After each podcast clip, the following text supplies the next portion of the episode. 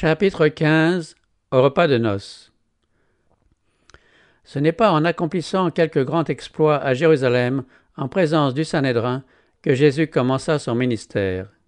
Il manifesta sa puissance dans un petit village galiléen pour accroître la joie d'une fête de noces. Par là, il montrait sa sympathie pour les hommes et son désir de les rendre heureux. Au désert, il avait bu à la coupe de douleur de la tentation. Il tendait aux hommes la coupe de bénédiction, sanctifiant par sa présence les relations de la vie humaine. Après avoir quitté le Jourdain, Jésus était retourné en Galilée. Un mariage devait avoir lieu à Cana, petite ville voisine de Nazareth. Jésus, étant informé de cette réunion de famille, se rendit près des fiancés, parents de Joseph et de Marie et fut invité, ainsi que ses disciples, aux noces. Il revit ainsi sa mère, dont il avait été séparé pendant quelque temps. La nouvelle de la manifestation qui s'était produite au Jourdain, à l'occasion du baptême de Jésus, avait été apportée à Nazareth et avait ravivé en elle le souvenir des scènes qu'elle conservait dans son cœur depuis tant d'années. Très profondément impressionnée aussi par la mission de Jean-Baptiste, qui avait remué tout Israël, elle se rappelait la prophétie prononcée à sa naissance. Les relations de Jésus avec le Baptiste ranimaient ses espérances. Mais elle n'avait pu se défendre contre de sombres pressentiments en apprenant le séjour mystérieux de son fils au désert. Depuis le jour où elle avait reçu la visite de l'ange dans sa maison à Nazareth, Marie avait recueilli précieusement dans sa pensée tout ce qui lui prouvait que Jésus était le Messie. Sa vie, pleine de douceur, absolument exempte d'égoïsme, lui donnait la certitude qu'il ne pouvait être que l'envoyé de Dieu.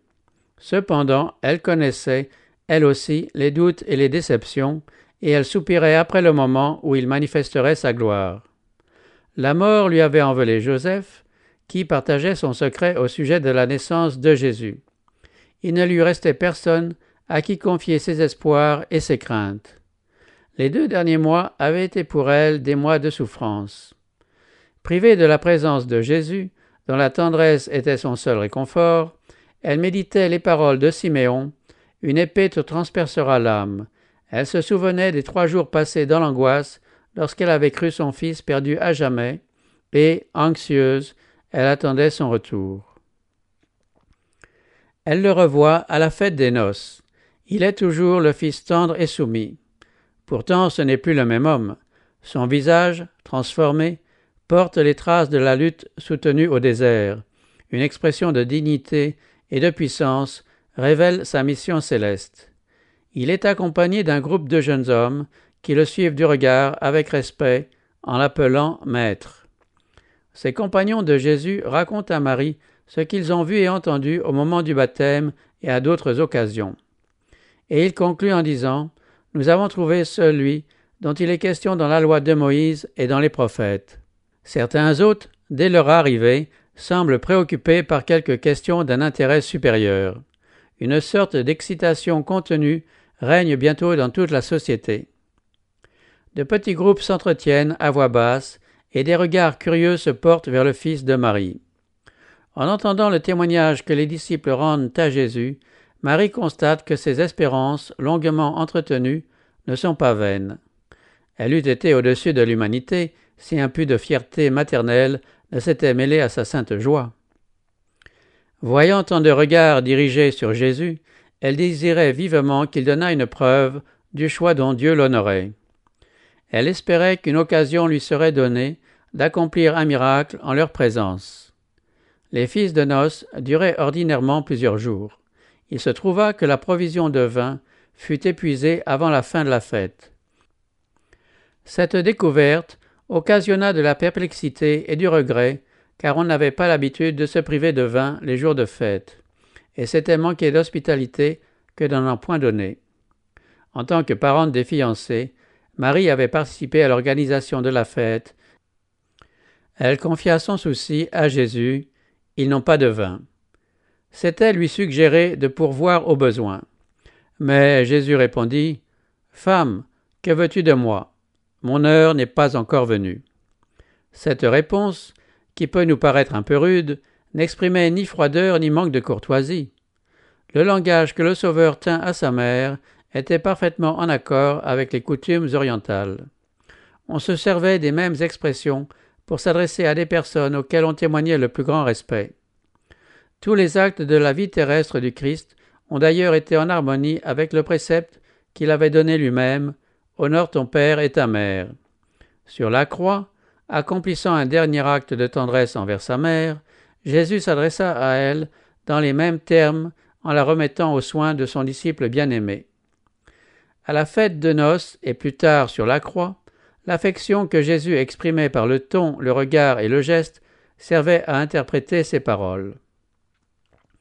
Au temps de son enfance, lors de sa visite au temple, à l'heure où le mystère de sa carrière s'ouvrait devant lui, Jésus avait dit à ses parents Ne saviez-vous pas qu'il faut que je m'occupe des affaires de mon Père? Ces paroles étaient le programme de sa vie entière et de son ministère. Tout était subordonné à son œuvre, cette grande œuvre de rédemption qu'il venait accomplir dans le monde. Il répétait aujourd'hui cette leçon. Marie était en danger de croire que sa maternité lui donnait un droit particulier sur Jésus, celui de le diriger, jusqu'à un certain point, dans sa mission. Jusqu'à l'âge de trente ans, il était resté pour elle un fils aimant et obéissant. Son amour n'a pas changé, mais il doit maintenant s'occuper des affaires de son père. Aucun lien terrestre ne peut distraire de sa mission le Fils du Très-Haut ou influencer la conduite du Sauveur du monde. Il lui faut toute sa liberté pour accomplir la volonté de Dieu. C'est un enseignement pour nous. Les droits de Dieu priment même les liens de la parenté. Aucun attrait humain ne doit nous détourner du sentier dans lequel il nous invite à marcher. L'unique espoir de rédemption pour la race déchue réside en Christ. Marie elle-même ne pouvait trouver le salut qu'en l'agneau de Dieu. Elle n'avait aucun mérite à faire valoir. Sa parenté avec Jésus n'affectait pas plus sa relation spirituelle avec lui qu'avec tout autre être humain. C'est là ce que signifient les paroles du Sauveur. Il veut établir une distinction nette entre ce qu'il attache à elle en tant que fils de l'homme et sa qualité de fils de Dieu. Le lien familial qui les unissait ne la plaçait pas sur un pied d'égalité avec lui. Les paroles Mon heure n'est pas encore venue montrent que tous les actes de la vie terrestre du Christ ont été accomplis conformément à un plan existant de toute éternité. Avant même qu'il vînt sur la terre, le plan était présent à son esprit, achevé dans tous ses détails. À mesure qu'il s'avançait au milieu des hommes, il était conduit pas à pas par la volonté de son Père. Au moment fixé, il n'hésitait pas à agir. Il attendait avec la même soumission que le temps fût venu. En disant que son heure n'était pas encore venue, Jésus répondait à la pensée non exprimée par Marie au sujet de l'attente qu'elle chérissait en commun avec son peuple. Elle espérait qu'il allait se manifester en qualité de Messie et monter sur le trône d'Israël. Mais le moment n'était pas arrivé. Jésus avait accepté de partager le lot de l'humanité, non en tant que roi, mais en tant qu'homme de douleur, connaissant la souffrance. Bien que Marie n'eût pas une juste conception de la mission du Christ, elle avait en lui une foi implicite. Aussi, Jésus répondit-il à cette foi. Ce fut pour honorer la confiance de Marie et pour affirmer la foi des disciples que le premier miracle fut accompli. Nombreuses et fortes allaient être les tentations que l'incrédulité présenterait aux disciples. À leurs yeux, les prophéties montraient que Jésus était le Messie, et cela avec une clarté invincible. Ils pensaient que les conducteurs religieux le recevraient avec une confiance encore plus grande que celle qu'eux-mêmes nourrissaient. Ils faisaient part au peuple de ces œuvres merveilleuses et de la confiance avec laquelle ils considéraient sa mission. Mais ils étaient stupéfaits et amèrement déçus en constatant l'incrédulité, les préjugés fortement enracinés, la haine manifestée contre Jésus par les prêtres et les rabbins. Les premiers miracles du Sauveur avaient pour but de fortifier les disciples en face de cette opposition. Nullement déconcertée par les paroles de Jésus, Marie dit au serviteur chargé de servir le repas Tout ce qu'il vous dira, faites-le. Elle fit ainsi ce qui dépendait d'elle pour préparer la voie à l'œuvre du Christ. Il y avait, à l'entrée de la porte, six grands vases de pierre. Jésus ordonna aux serviteurs de les remplir d'eau, ce qui fut fait. Quand il fallut du vin, il leur dit Puisez maintenant et portez-en à l'organisateur du repas. On avait versé de l'eau dans les vases, on en retira du vin. Ni le maître d'hôtel, ni la plupart des autres ne s'étaient rendus compte que le vin avait manqué. Ayant goûté ce vin que lui apportaient les serviteurs, le maître d'hôtel le trouva meilleur que tout ce qu'il avait jamais bu, et très différent du vin qu'on avait servi au commencement de la fête. S'adressant à l'époux, il lui dit Tout homme sert d'abord le bon vin, puis le moins bon. Toi, tu as gardé le bon vin jusqu'à présent. On offre d'abord le bon vin, puis le moins bon. C'est ainsi qu'agit le monde avec ses dons. Ce qu'il offre peut plaire aux yeux et fasciner les sens, mais pour finir, il ne donne pas une entière satisfaction. Le vin devient amer, la gaieté s'assombrit. Ce qui avait débuté au milieu des chansons et de la bonne humeur s'achève dans la lassitude et le dégoût. Au contraire, les dons de Jésus gardent toujours leur fraîcheur et leur nouveauté. La fête qu'il offre à l'âme ne manque jamais de donner satisfaction et joie. Chaque nouveau don fait mieux apprécier à celui qui le reçoit les bienfaits du Seigneur. Il accorde grâce pour grâce. Les approvisionnements ne font jamais défaut. Si vous demeurez en lui, le fait de recevoir un riche don aujourd'hui vous prépare à en recevoir un plus riche encore demain. La loi qui est à la base des agissements de Dieu à l'égard de ses enfants se trouve exprimée dans les paroles adressées à Nathanaël par Jésus. Tu crois, tu verras de plus grandes choses que celles-ci. Le don du Christ à la fête des noces avait une signification symbolique. L'eau représentait le baptême annonçant sa mort, le vin l'effusion de son sang pour les péchés du monde. Ce furent des mains humaines qui apportèrent l'eau et qui remplirent les vases. Mais il fallut la parole du Christ pour communiquer une vertu vivifiante. Il en est de même des rites commémorant la mort du Sauveur. Ils ne peuvent rassasier l'âme que grâce à la puissance du Christ agissant par la foi. La parole du Christ pourvut abondamment aux besoins de la fête. De même, sa grâce est suffisante pour effacer les iniquités humaines, pour renouveler et nourrir l'âme. À cette première fête, Jésus donna à ses disciples la coupe symbolisant son œuvre de salut en leur faveur. Lors du dernier souper, il la leur donna à nouveau, en instituant le rite sacré destiné à commémorer sa mort jusqu'à ce qu'il vienne. La douleur que les disciples éprouvaient à cause du départ de leur Seigneur fut atténuée par la promesse du revoir. Il leur dit en effet Je ne boirai plus désormais de ce fruit de la vigne jusqu'au jour où j'en boirai avec vous, du nouveau dans le royaume de mon Père. Le vin que le Christ procura à l'occasion de la fête, ainsi que celui qu'il donna plus tard à ses disciples, pour symboliser son propre sang, c'était le pur jus de raisin. C'est à ce vin que le prophète Ésaïe faisait allusion en parlant de la grappe dont on dit Ne la détruis pas, car ce qui reste de ce fruit est précieux. C'est le Christ lui-même qui, dans l'Ancien Testament, avait donné cette mise en garde, moqueur et le vin, bruyante la boisson fermentée, qui s'en laisse troubler manque de sens. Ce n'est donc pas lui qui pouvait offrir une telle boisson. Satan s'efforce d'asservir les hommes à des vices qui obscurcissent la raison et engourdissent les perceptions spirituelles. Le Christ, lui, nous apprend à assujettir la nature inférieure. Toute sa vie a été un exemple de renoncement à soi-même. Afin de briser le pouvoir de l'appétit, il a supporté pour nous les épreuves les plus dures que l'humanité puisse endurer. C'est le Christ qui avait ordonné que Jean-Baptiste ne bût ni vin ni boisson forte. C'est lui aussi qui avait commandé une abstinence semblable à la femme de Manoah. Une malédiction a été prononcée sur celui qui porterait une bouteille aux lèvres de son prochain. Le Christ ne s'est jamais contredit. Le vin non fermenté qu'il a offert aux hôtes participant à la fête de noces était une boisson saine et rafraîchissante qui visait à mettre le goût en accord avec un appétit normal.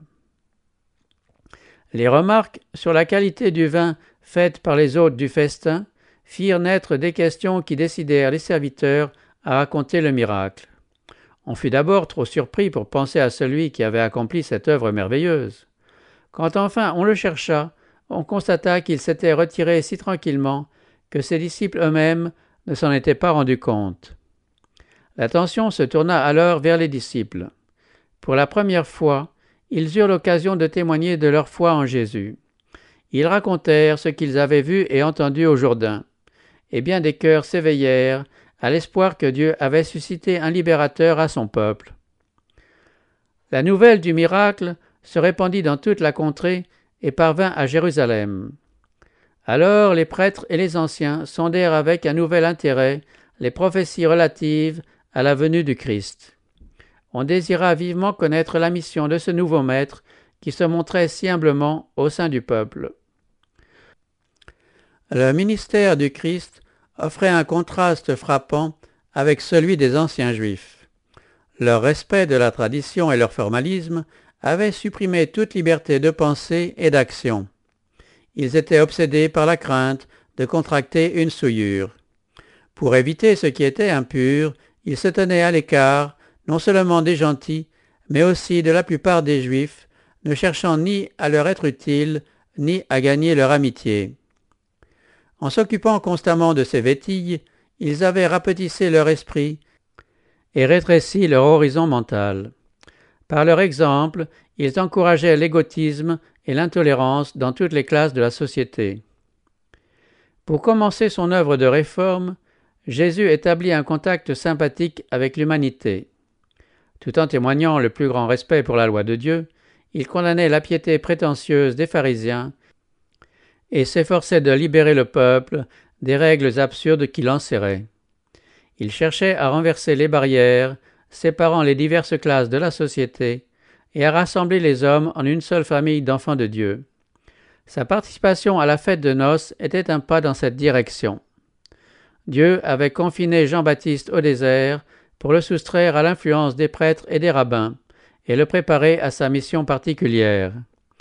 Mais l'austérité et l'isolement de sa vie ne devaient pas constituer un exemple à suivre. Jean lui-même n'avait pas invité ses auditeurs à renoncer à leurs occupations. Il les exhortait à donner des preuves de repentance en étant fidèles à Dieu là où l'appel les avait trouvés. Jésus condamnait l'égoïsme sous toutes ses formes.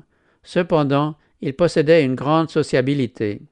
Il acceptait l'hospitalité de toutes les classes entrant dans les demeures des riches et des pauvres, des savants et des ignorants, cherchant à détacher leurs pensées des choses vulgaires pour les fixer sur ce qui est spirituel et éternel. Il n'encourageait en aucune façon la dissipation, et sa conduite ne fut entachée d'aucune ombre de légèreté mondaine. Il trouvait son plaisir dans des scènes de bonheur innocent, et il sanctifiait par sa présence les réunions sociales un mariage juif était un fait important, et les joies qu'il occasionnait ne déplaisaient point au Fils de l'homme. En assistant à cette fête, Jésus a honoré la divine institution du mariage. Dans l'Ancien comme dans le Nouveau Testament, la relation conjugale sert à représenter l'union tendre et sacrée qui existe entre le Christ et son peuple. La joie d'un festin de noces évoquait à l'esprit de Jésus la joie de ce jour où il introduira son épouse dans la maison du Père, où les rachetés s'assiéront avec le Rédempteur pour le souper des noces de l'agneau. Il dit Comme la fiancée fait la joie de son époux, tu feras la joie de ton Dieu. On ne te nommera plus la délaissée, mais on t'appellera celle en qui j'ai mis mon plaisir, car l'Éternel mettra son plaisir en toi. Il éprouvera à ton sujet une grande joie. Dans son amour pour toi, il gardera le silence, il sera plein d'allégresse à cause de toi. Quand la vision des choses célestes lui fut accordée, l'apôtre Jean écrivit J'entendis comme la voix d'une foule nombreuse, comme la voix de grandes eaux, et comme la voix de fort tonnerre, disant Alléluia, car le Seigneur Dieu le Tout-Puissant a établi son règne. Réjouissons-nous, soyons dans l'allégresse, et donnons-lui gloire, car les noces de l'agneau sont venues, et son épouse s'est préparée. Heureux ceux qui sont appelés au festin de noces de l'agneau. Jésus voyait en tout homme une âme appelée à son royaume. Il atteignait les cœurs en se mêlant à la foule comme un bienfaiteur. Il s'approchait d'eux alors qu'ils étaient occupés à leurs tâches quotidiennes et s'intéressait à leurs affaires. Il entrait dans les maisons pour y enseigner et plaçait les familles dans leur propre foyer sous l'influence de sa divine présence. La sympathie personnelle qu'il savait manifester intensément lui gagnait les cœurs. S'il lui arrivait de se retirer sur une montagne pour prier dans la solitude, ce n'était là qu'une préparation pour les travaux de la vie active au milieu des hommes. Après ces occasions, il sortait pour soulager les malades, instruire les ignorants, briser les chaînes dont Satan liait ses captifs. C'est par des contacts et des rapports personnels que Jésus formait ses disciples. Il les enseignait, tantôt assis au milieu d'eux au flanc d'une montagne, tantôt au bord de la mer ou en marchant avec eux sur la route, leur révélant les mystères du royaume de Dieu. Il ne sermonnait pas selon l'usage courant aujourd'hui. Partout où des cœurs s'ouvraient au message divin, il dévoilait les vérités qui touchent au chemin du salut. Au lieu de distribuer des ordres à ses disciples, il leur disait Suivez-moi. Il se faisait accompagner d'eux dans ses voyages à travers les campagnes et les cités, leur montrant comment il enseignait les foules. Il liait leur intérêt aux siens et se les associait dans son œuvre. Tous ceux qui prêchent la parole, tous ceux qui ont reçu l'évangile de la grâce, devraient suivre l'exemple du Christ, l'exemple qu'il leur a laissé en associant ses intérêts à ceux de l'humanité. Nous ne devons pas renoncer à la vie sociale, nous ne devons pas nous isoler. Pour atteindre toutes les classes, il faut aller à leur rencontre. La plupart du temps, les hommes ne viendront pas d'eux-mêmes à nous. Ce n'est pas seulement du haut de la chair que la vérité divine peut toucher les cœurs. Un autre champ d'activité, quoique plus humble et plein de promesses, c'est celui qu'offre le logis du pauvre et le palais du riche, la table hospitalière et les réunions ayant pour but un divertissement légitime. Si nous sommes disciples du Christ, l'amour des plaisirs ne nous fera pas nous mêler au monde pour participer à ses folies. De cela, il ne résulterait que du mal. Nous ne devons jamais sanctionner le péché, soit par nos paroles ou nos actions, soit par notre silence ou notre présence. Que Jésus nous accompagne partout. Montrons à tous combien il nous est précieux. Ceux qui enferment leur religion derrière des murailles de pierre perdent de précieuses occasions de faire le bien. C'est par les relations sociales que le christianisme entre en contact avec le monde. Quiconque a reçu l'illumination divine doit éclairer le sentier de ceux qui ne connaissent pas la lumière de la vie. Nous devrions tous devenir des témoins de Jésus. Les influences sociales, sanctifiées par la grâce du Christ, doivent servir à gagner des âmes au Sauveur. Montrons au monde que nous ne sommes pas absorbés égoïstement par nos propres intérêts, que nous désirons que d'autres partagent nos bénédictions et nos privilèges. Qu'ils voient que notre religion ne nous rend pas durs et autoritaires. Tous ceux qui affirment avoir trouvé le Christ doivent servir comme lui, de manière à être utiles aux hommes. Ne donnons jamais l'impression que les chrétiens sont des gens sombres et malheureux. Les yeux fixés sur Jésus, nous verrons un Rédempteur plein de compassion, et nous serons éclairés par la lumière de sa face. Où son esprit règne, la paix abonde, et il y aura aussi de la joie, produit d'une sereine et sainte confiance en Dieu. Le Christ est heureux quand ses disciples montrent que, quoique humains, ils sont participants de la nature divine. Ils ne sont pas des statues, mais des hommes et des femmes pleins de vie. Leur cœur, rafraîchi par la rosée de la grâce divine, s'épanouissent sous les rayons du soleil de justice. La lumière qui brille sur eux, ils la réfléchissent sur d'autres par des œuvres tout illuminées de l'amour du Christ.